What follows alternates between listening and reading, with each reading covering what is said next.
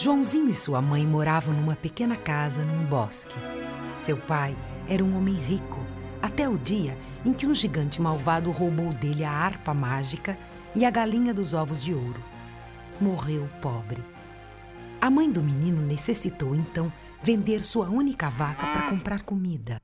Quando Joãozinho levava o animal para o mercado, um homem lhe disse: Quer trocar essa vaca por feijão mágico, meu menino? Joãozinho quis. Ah, não! Mas que tolice, meu filho! exclamou a mãe ao saber da troca. No mesmo instante, irritada, ela jogou os grãos pela janela. Abatido e triste, o menino adormeceu. Na manhã seguinte, ele viu em frente à sua janela um enorme pé de feijão, tão alto, mas tão alto, que já alcançava as nuvens do céu. João se pôs então a subir pelo tronco. Já estava quase cansado quando, acima de uma nuvem, avistou um grande castelo. A porta do castelo estava aberta e ele entrou.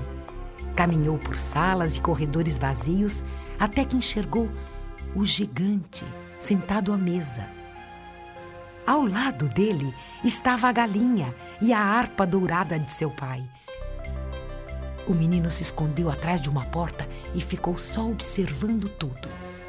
Vamos, galinha, ponha um ovo, ordenou o gigante. E a galinha pôs um ovo de ouro. Agora harpa, toque, disse o gigante a um instrumento.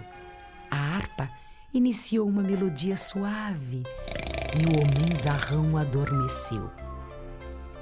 Joãozinho, então, em silêncio, pegou a galinha e a harpa e fugiu para o pé de feijão. Mas a harpa era encantada e, ao ver-se assim carregada, gritou: Senhor, Senhor, Senhor! O gigante acordou, saiu em perseguição do pequeno e o seguiu na descida pelo pé de feijão.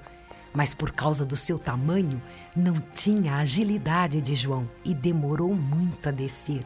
Com isso, Deu tempo para Joãozinho pegar lá embaixo um machado e cortar o tronco do pé de feijão. O gigante tombou lá do alto e não acordou nunca mais. Daquele dia em diante, Joãozinho e sua mãe, que não eram mais pobres, viveram felizes para sempre. A galinha punha ovos de ouro e a harpa tocava as mais raras melodias.